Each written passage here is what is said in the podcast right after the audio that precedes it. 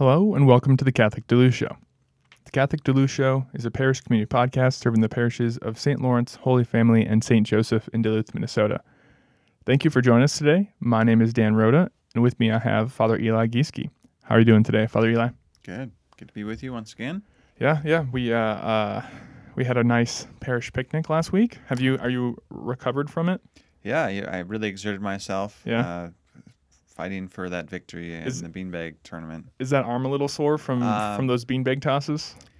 If I'm being honest, no, it's not. But uh, you know, I, I, uh, I guess I'm still young enough that I can recover fairly quickly. Yeah, so. yeah, yeah. I I know uh, there were some people that were saying that it was rigged because there was the uh, the two clergy in the championship Yes. with uh, Father Yeah. Eli versus Deacon John. Yeah. So Deacon John and Julie were the one side, and then Matt, um, who's uh, people know, but the Wallner's son-in-law, he and I were together as a team. So, yeah, Yeah.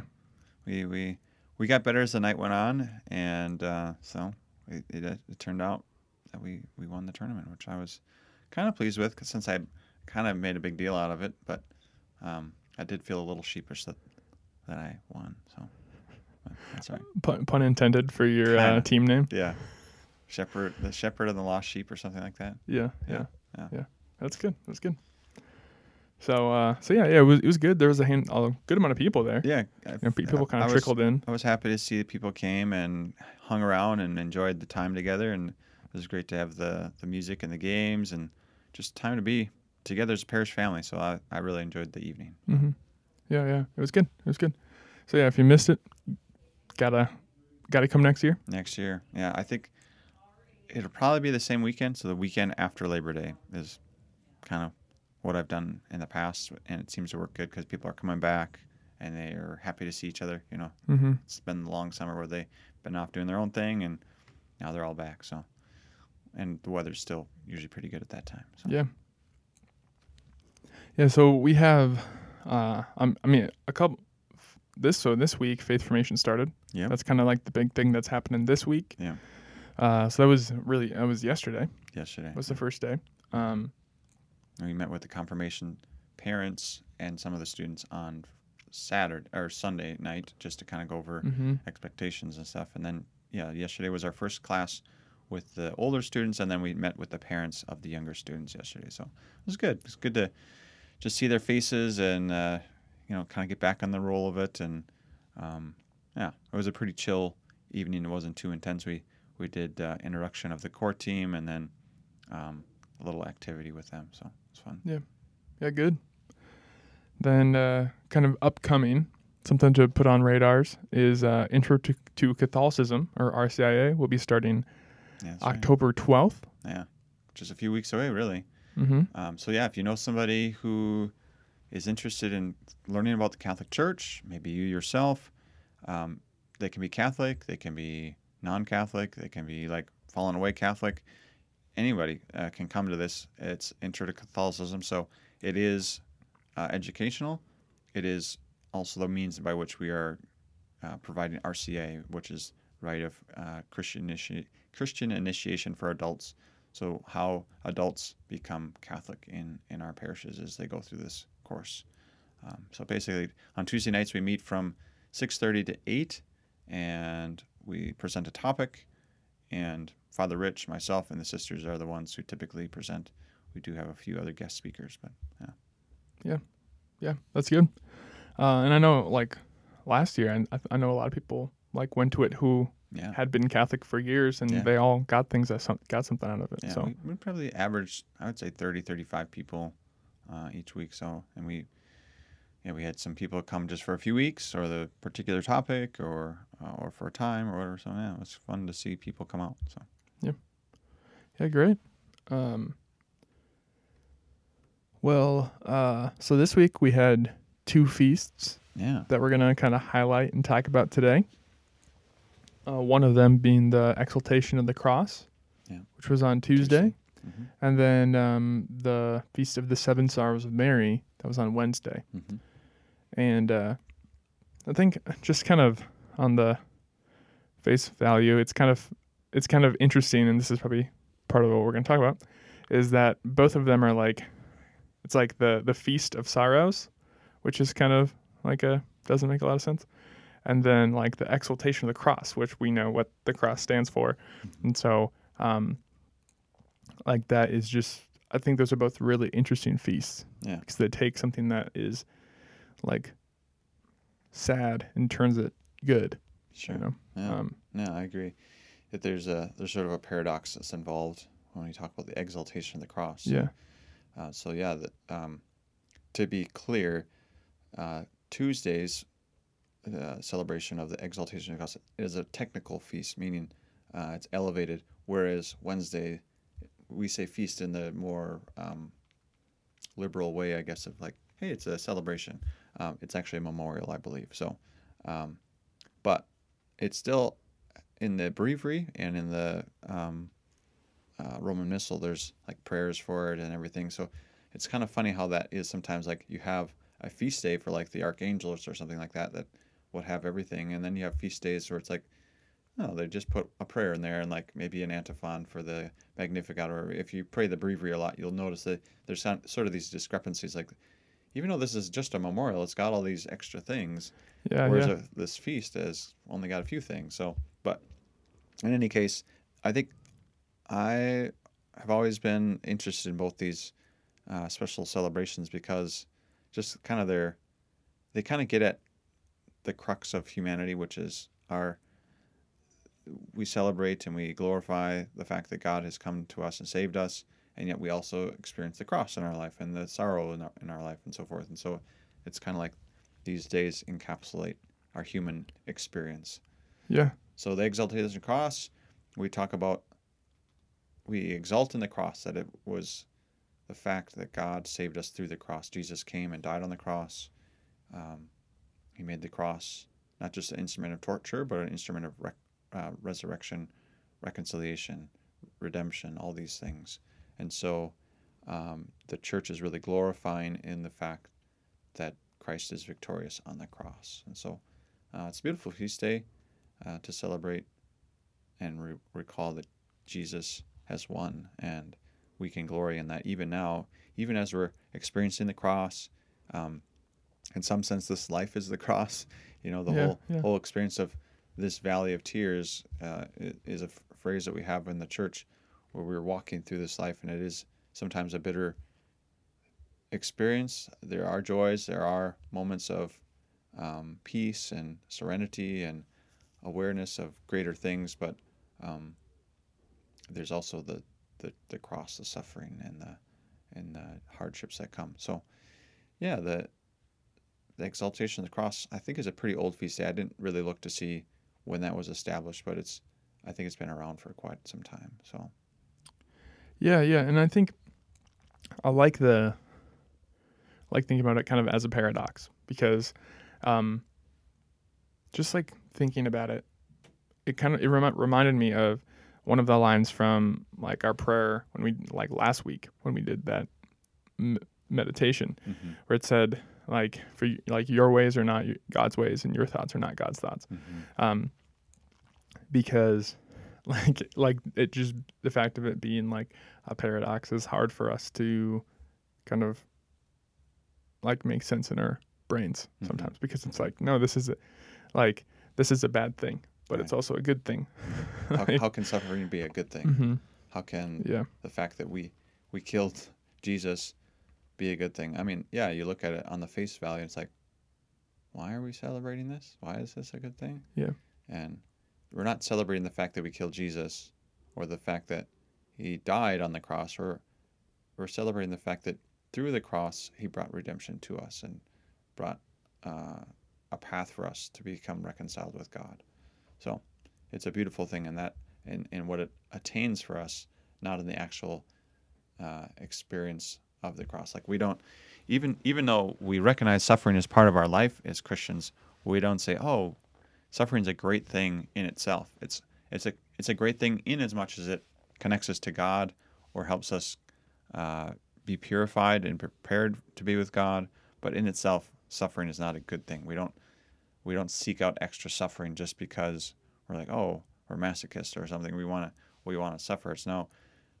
We recognize when when we suffer, we can combine our suffering with the Lord and say, Lord, use this suffering for your glory and for my purification and for the salvation of souls and all these kinds of things. Yeah. So it's, it's, a, it's a small distinction. Sometimes it may be hard for people to make that distinction, but it is an important distinction. We're not glorying in the suffering. We're not glorying in the sorrow. We're glorying in the fact that God is doing something with it. And through that, we are being united to Christ in a deeper way, in a more uh, intimate way. So um, it's kind of hard to always understand that in the in the moment, especially when we're suffering. But to be able to say, I'm experiencing suffering, I'm experiencing the cross, as it were, um, and to say, but I'm walking with Christ in this. That changes the changes the experience. So if we can picture our suffering walking with Christ the way of the cross, if you can think of like carrying your cross and walking with the Lord, it changes how you do it and what what what the experience of it is and what it means, then rather than just saying, "Oh, this sucks. I'm I'm suffering and I don't I don't like it." You know, yeah, you're not going to like it. We shouldn't like the suffering, but we can like what the end product is, which is us being more fully united to, to the Lord or sharing um, in His journey. So, yeah, and I like, um, like even just thinking about the idea of like this life, like being the valley of tears, like it to a certain extent, like the life is the cross, mm-hmm. like well, like you said, um, but but yeah, it's it's just it's a, it's a hard thing to maybe like think about sometimes, especially depending on where we are if we're on like a peak and or kind of like a consolation or desolation, mm-hmm. like you know, like that can kind of affect how we're we look at our circumstances, right? Yeah, definitely. Uh, because if we're in like a low point, we're like, oh, like everything, like everything's dark. Yeah. um, these sort of days, I think, can be like really good to reach us in that point, mm-hmm. like when we are like really struggling with yeah. with something, because it gives us hope. Yeah. Right. Gives us a, a little bit of meaning too. I think, in the midst of our suffering, like we we can start to say, I don't understand this. I don't like it. But you're saying that there there's a purpose to what I'm experiencing right now. There's a there's a meaning to it, or that that that God can do something with this rather than just me enduring it for no reason. Like mm-hmm. that can give us a purpose, can give us meaning, and then through that, hopefully, bring us into a hope that this isn't going to be the way things are forever, and that this isn't like your fate is to just suffer, but uh, through this suffering, God is doing something in you. So, yeah. But it's in the moment, like like I said, when we're in the when we're in the valley, we're we're in the valley of tears. It's not easy to have these philosophical thoughts or ideas. And um, so, yeah, I think just to be able to uh, let go of always needing to understand, but having in the back of our minds, like, okay, the cross, there's something about yeah. the cross that is redemptive. Yeah. Yeah. And it makes me think a little bit about um, the, we read it um, so we do daytime prayer at our staff meetings, mm-hmm. and you know, like once a month we get the this one. I don't know what psalm it is, but there's the one line that always sticks out to me, and he's, it's like my, my one companion is darkness, mm. like it's like the last line, yeah. And um and like the whole psalm is like pretty kind of like depressing. He's just like everyone left me. Like my friends have turned enemies, like like all this stuff, and the last line is just like my one companion is darkness, yeah. and and it's just like um yeah, it's just like it's hard because it's like yeah we don't want to be in that spot but we know that when we are in that spot that we actually like through like thinking about like that maybe the ex- like the exaltation of the cross a little bit but once we get to like the seven sorrows of mary like we actually like have like for all of the ways that we we can like connect with god in our joys like there's ways that we can actually connect in our sorrows mm-hmm. and in that like loneliness and in in, in that darkness yeah. it's way way harder yeah, yeah. but uh, but that that's there and that the church actually like has um like exist for when we're there. Yeah, yeah. Right. I think I mean if you think about it too, what really sets the saints apart is their ability to connect with God in their sorrows. Because, in some sense, when things are going well, or when I'm feeling good, or when I'm in consolation, like I'm kind of flying high. Like I don't, it's not that hard, you know? Mm-hmm.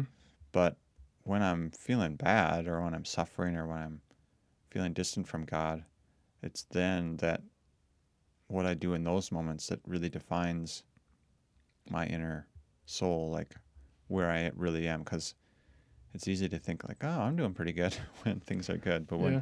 when we're struggling, or when we're confronted by something that challenges us, um, what do we do in that moment? Do we turn to the Lord and seek to be united to Him in that, or do we, um, you know, as Saint Ignatius talks about in his Discernment of Spirits, do we turn to low and earthly things to try to distract us from feeling bad or feeling um, pain or suffering or whatever? So it's kind of those moments when we're tested to see what is our tenor, what is, what am, what's what's the state of my soul, uh, how how how strong is my relationship with God, and do I really depend on it? Do I re- is it there to fall back on, or is it just something that I sort of profess but doesn't really come to play when when I need it? So um, so in some sense, because God allows us to, to be tested throughout the course of our lives, we get uh many opportunities to kind of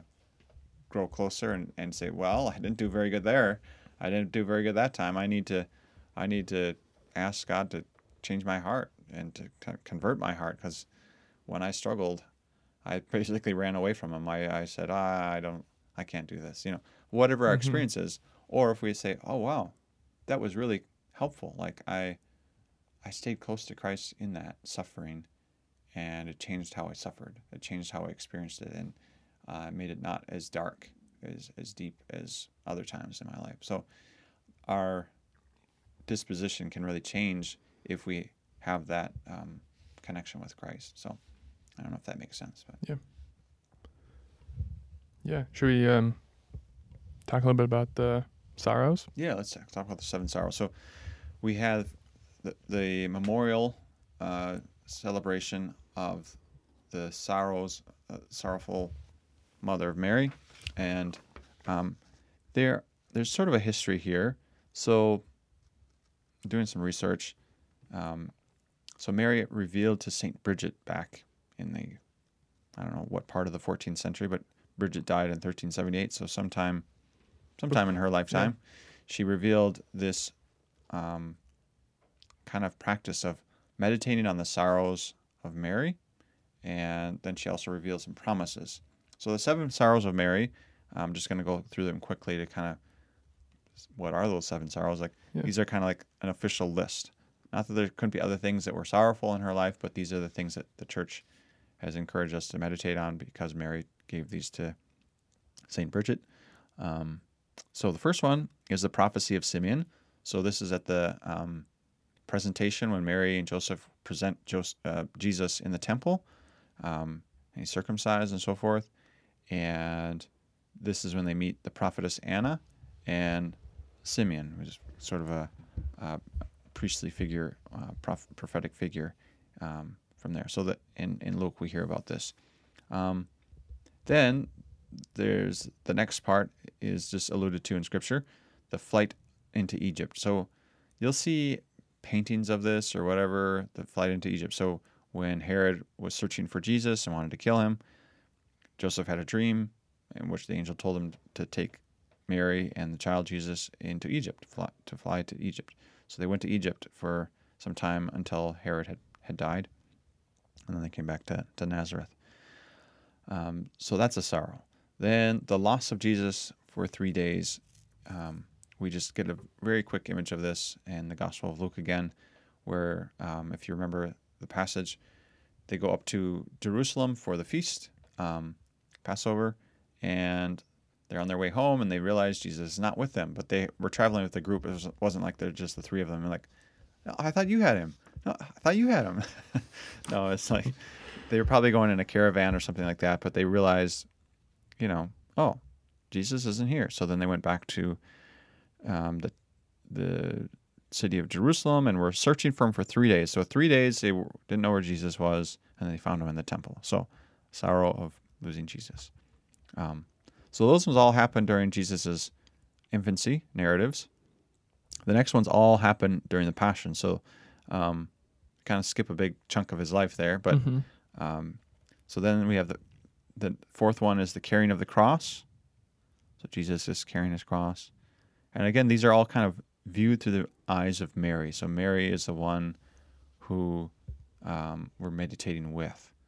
Not that you can't think of it from Jesus' perspective, but really, the sorrow is Mary's because she's the one observing or experiencing this sorrow. Uh, fifth one, the crucifixion of Jesus. So Mary's at the foot of the cross. We hear about that in John's Gospel. Um, sixth one, Jesus is taken down from the cross. So these are all happening pretty successively, all in the same day. And then the seventh one, the last one, Jesus is laid in the tomb. So you might think for uh, number six uh, of the Pietà, the image of Mary holding her Yeah. son, um, that would be an appropriate image. And then oftentimes you'll see an image of uh, Jesus being laid in the tomb. Like if, if you pray the stations, the crosses, that's one of the um, one of the stations. So these are the seven sorrows. So you meditate on them. Uh, there's various ways in which people kind of do the. There's actually a um, sort of a practice, uh, I guess, of meditating on these. So sometimes people just say, pray one Hail Mary after each one, or is your meditating on that one. Um, others, there's like more refined prayer, like, you know, a, re- a fr- reflection that you can read and pray that were written over time. There's, I think there was one that was written by one of the popes or something, maybe Pius X or something.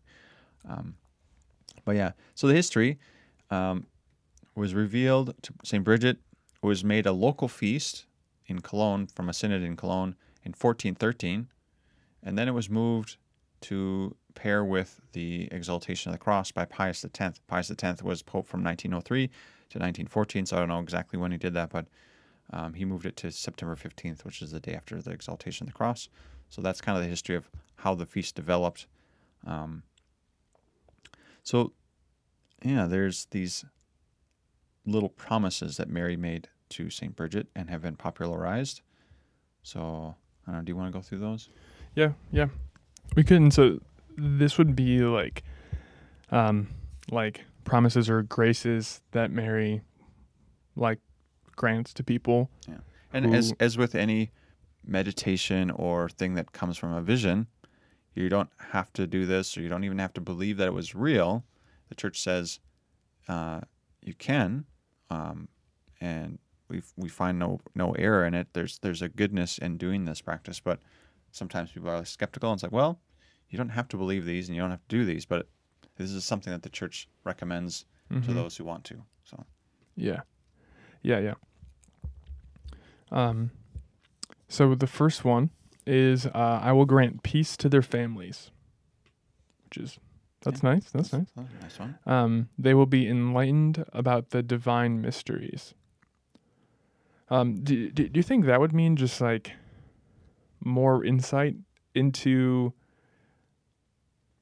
like specifically like the sorrows but then just like all of the like just kind of mysteries of like jesus like almost like a like bringing you to like a deeper spiritual like awareness I think I think that's what they're getting at. Like, I mean, I guess we'll have to ask Mo- Mother Mary someday. uh, Yeah, yeah. Tell me what you mean by this. I, I really want to know. But I, I think divine mysteries is often a, a, term we use for the liturgy itself. But I think in a broader sense, just understanding our faith, understanding, um, you know, how do we live close to God? I think is kind of what we're getting at here. Yeah.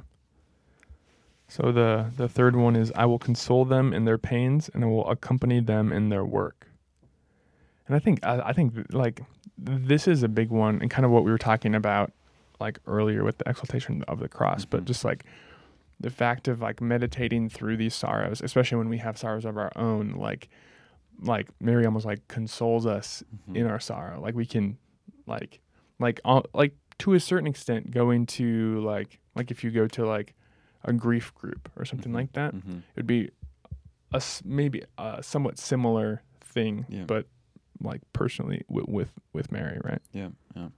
Yeah, I think that's that's a good way to put it.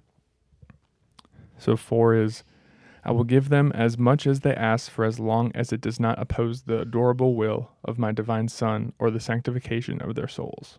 Yeah, that might be a little confusing to some people. Like, I could you really use a million dollars right now. Yeah. that- Yeah. So, I think basically, uh, Mary is promising you'll you'll you'll receive what you need for your sanctification, to that you grow closer to God. You'll receive the sufficient grace. Um, you'll see receive the help you need. Um, there's a lot of things that we could want or wish for or would hope for in this life that actually probably wouldn't be that helpful to us. Maybe for many people, a million dollars would be an awesome thing, but it could lead us into excesses. It could lead us. I mean, I don't know. Isn't there like research that people that win the lottery are less happy or something like that Yeah. because yeah. they, they look for consolation and happiness in the wrong places? I, I guess uh, that'd be my guess is that they start to monetize everything and and try to buy happiness in a sense through possessions and whatnot. And in, in some sense, when we realize all our earthly desires are achieved, it's like, oh, I feel empty now because there's nothing to strive for. Yeah. So yeah. in in some sense, uh, it's important to keep that all in mind. Like God is going to help us, Mary's going to help us, but um, only in as in as much as it's going to help us get closer to God. Yeah, yeah, and I think that's you know kind of uh, uh, like a side tangent, but like that's something that I think a lot of times it's like, well, why wouldn't God want me to be rich? You know, that like like that's something that we Yeah. have to like come to. Yeah. Is like okay, w- w- like what do I actually need? Right. You know, um. So that's just kind of inter- interesting Why thing. wouldn't God want me to be a professional athlete and be famous and blah blah blah? Uh, so number five is I will defend them in their spiritual battles with the uh, infernal enemy, and I will protect them at every instant of their lives. That's an, a nice thing to have in your back pocket. Yeah, a little protection. Mm-hmm. And I think again, we always have to keep that in mind of protection from what, like what's going to keep our souls from being united to God, not necessarily protected from every earthly thing. Like I don't have to be afraid of the coronavirus anymore because I've prayed the seven sorrows of Mary. Nah, well, you might still get sick, you might still uh, even die from it or something, but at the end of the day, if you, if you're praying this meditation, there's a promise here that Mary's going to accompany you and help you be united to the Lord. So, um, protect you from what can really kill. As Jesus uh, talks about, do not be afraid of what kills the body, but that which can kill the soul. So, Uh, number six, I will visibly help them at the moment of their death. They will see the face of their mother. that's nice. Yeah, and you know, you've like heard stories of like people that see Mary like before they die. Yeah, I was just with a lady last night. I got a phone call or message um, in between the two faith formations uh, with the younger kids and older kids, and I was able to just run up and do the anointing. But um, yeah, she's on her deathbed and did the prayers, and you know, I, you can't see what they're thinking or whatever, but she kept doing this like thing with her arms where she like lift up her arms, kind of like as if she was like like seeing something or exulting in something or whatever, but Yeah. at the same time she was on a breathing machine with oxygen and everything and but there was a certain serenity it seemed like to me in her experience so Yeah, and, and that's something like that comes with like I mean every time you pray a Hail Mary, mhm. you know, like um just um just like every just a, a lot of the prayers that have to do with Mary have to do with her death and just Mhm. like now like like like just be with me uh, yeah and like at my death. hmm Um so that's like a big um which which if you think about it she was with Jesus at the time of his death. So that's just like a yeah kind of a cool hmm like a, a really powerful part there. yeah that's an important part in anybody's life when they're transitioning from this life to the next. So uh, the seventh and last one is I have obtained this grace from my divine Son, that those who propagate this devotion to my tears and d- dolors will be taken directly from this eternal life, from from sorry, directly from this earthly life to eternal happiness, since all their sins will be forgiven and my Son will be at their eternal will be their eternal consolation and joy. Yeah. So the language there, dolors or dolores. Yeah, d- that, that's just just a sorrow? sorrows. Yeah. just a sorrow. It might be coming from the Latin or something. I, Okay. Forget. Uh, but yeah, I mean, again, pretty impressive promise. Uh, basically, you're going to skip purgatory. That's kind of what they're saying here. Um, it kind of goes along with some of the other devotions in the church. I think, um, you know, there's the apostolic pardon. There's the um, promises that come from the uh, the um, Sacred Heart devotion. These kinds of things. But the idea is, if if I truly am united to our Lord and our Mother through de- devotion to this, it's going to change my life. It's going to change how I um, live my life, and therefore I'll be more perfectly united to the Lord. So that's kind of the idea. Yeah, and I think maybe even just talking about that a little bit more, like it doesn't necessarily mean that oh, I cool, I now I can do whatever I want and Yeah. I get to skip purgatory. Yeah. Like that's not it's not like a free pass. You're eating meat on Friday in Lent? Wow, I pray the seven sorrows of Mary. I can do whatever I want. Yeah, it's not like that's not what out. it is, but it's just saying like, hey, if we yeah, kind of like what you're saying, like if we give our if we truly like are connected to, to Jesus, like through Mary, um, that that's one of the graces Mhm. of like living a life connected to Jesus. Yeah, there'll be a conversion in our life, and it will be visible. Yeah. and how we live. So, yeah. those are some pretty profound promises. Um, so basically, you meditate on the seven sorrows, pray the Hail Marys. Um, I was actually seeing there's like this special rosary that has Yeah. Like the little images of the sorrows and then like seven beads in between. So I Mhm. think you pray the mist or the thing. It's kind of like a rosary, but a different Yeah. kind of rosary, not the Yeah. typical one. Um, so there's different ways you can do this, but another way you can just do it is to meditate on them. Maybe pray one Hail Mary.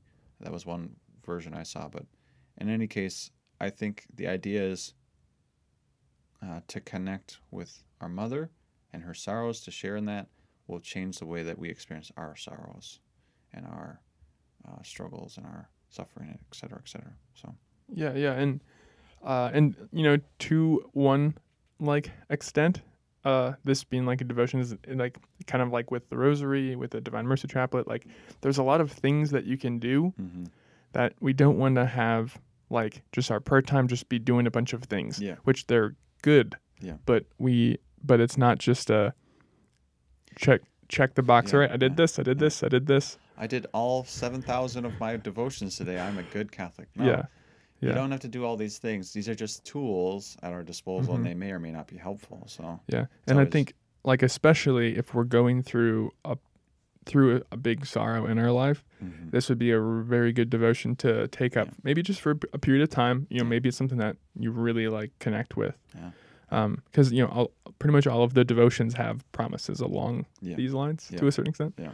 Um. So I yeah, it's I don't think w- it has to be something like okay, well I have to do this because I want, you know, Daniel and Father Eli said, I have to I have to do this new devotion. So I'm Mhm. going to add it to my list of things I have to check off every day. Yeah. No. Yeah. Yeah. But just like having this available to be like if we're in, at a state where we're can't kind of feel like we're in the darkness, to be like, you know, I'm just really going to try to meditate on these sorrows of Mary and find some like consolation. Like no, no, like because I like I know what I feel, but like what was she feeling when she was being with Jesus as he was dying? Yeah. You know, like that's a really powerful way to like connect Yeah. to Jesus and Mary. Yeah, I just would maybe also mention I've I've come across many Catholics over the years who like they don't want to meditate on sorrows. They don't want to be sad. They don't want to like all this all this kind of talk of like seven sorrows or any kind of sorrow to them.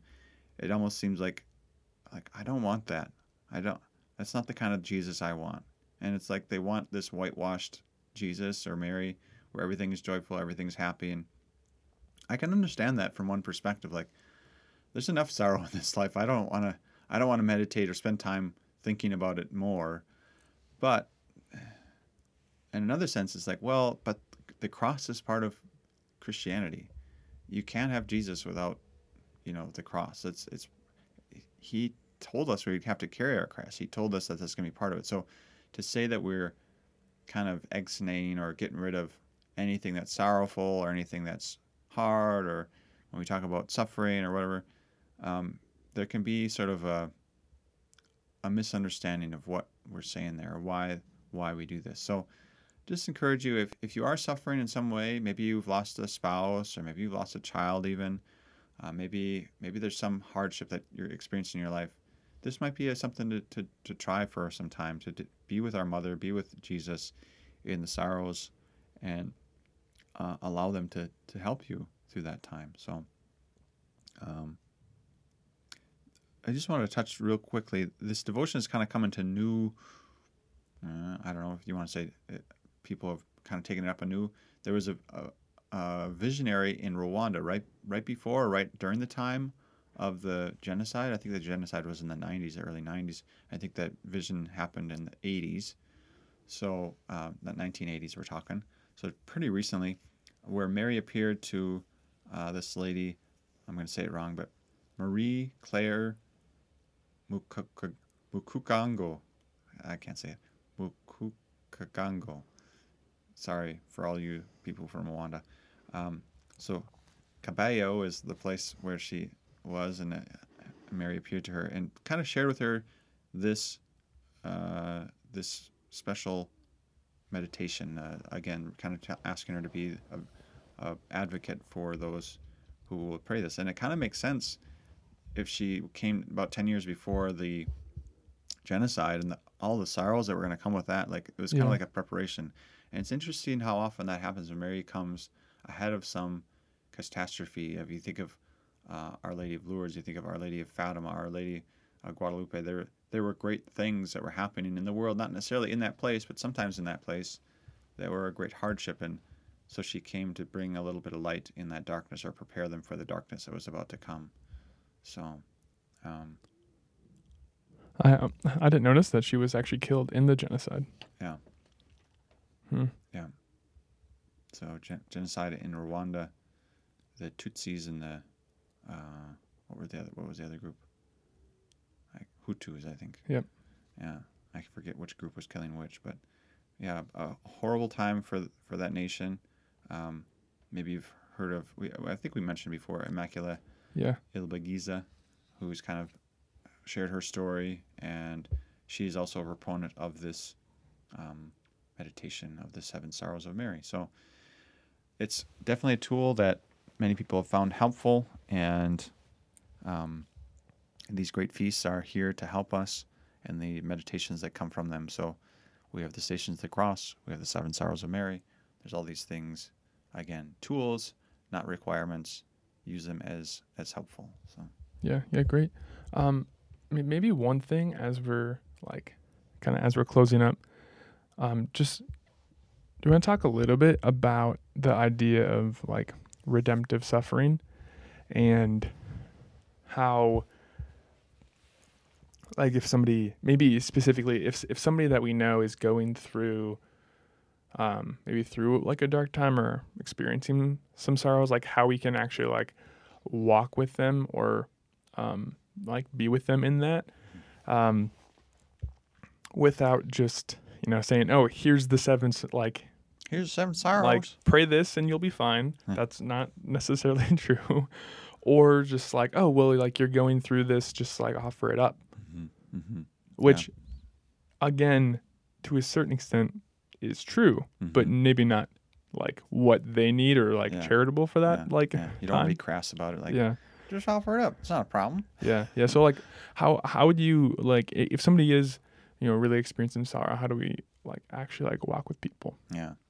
So the whole idea of redemptive suffering, uh, even in the prayer, uh, I think it was maybe the prayer after communion yesterday, it kind of touched on this idea that we can make up for the sufferings or the lack of like uh, I, I forget if it's Colossians where Jesus um, or Paul Saint Paul talks about making up for what is lacking in Christ's suffering or something like that. It's like nothing was lacking in Christ's offering, but He allows us to share in the suffering. So he he, he basically gives us the role as the church to offer our sufferings as redemptive suffering. So what that means is I unite my suffering to Jesus. When I'm suffering or when I see a loved one who's suffering, I can invite them let's go to the cross with this. Let's let's walk with Jesus on the way of the cross with this suffering. So you're you're inviting them not to like the suffering. You're not just going to be able to make it go away, right? So, but you're changing how they experience it by by inviting them to to share it with Christ, to bring it to Christ. And so again, it's not a change in the experience of it necessarily of how we feel it, but it's a change in how um, how we relate to Christ in it. So we're asking, Lord, I, I, I experience the suffering and all the pain, all the suffering that I'm feeling.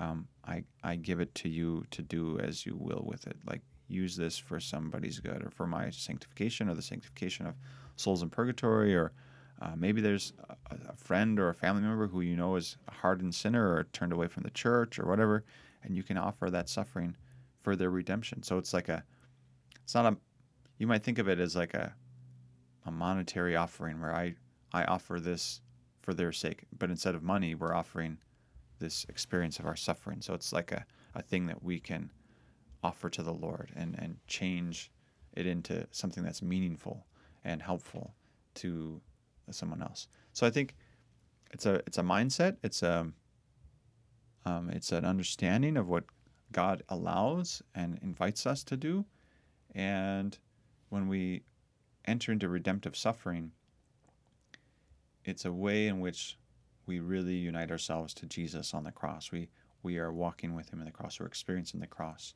and so it it is. Um, and, and many saints, you know, sometimes have even asked to suffer for others.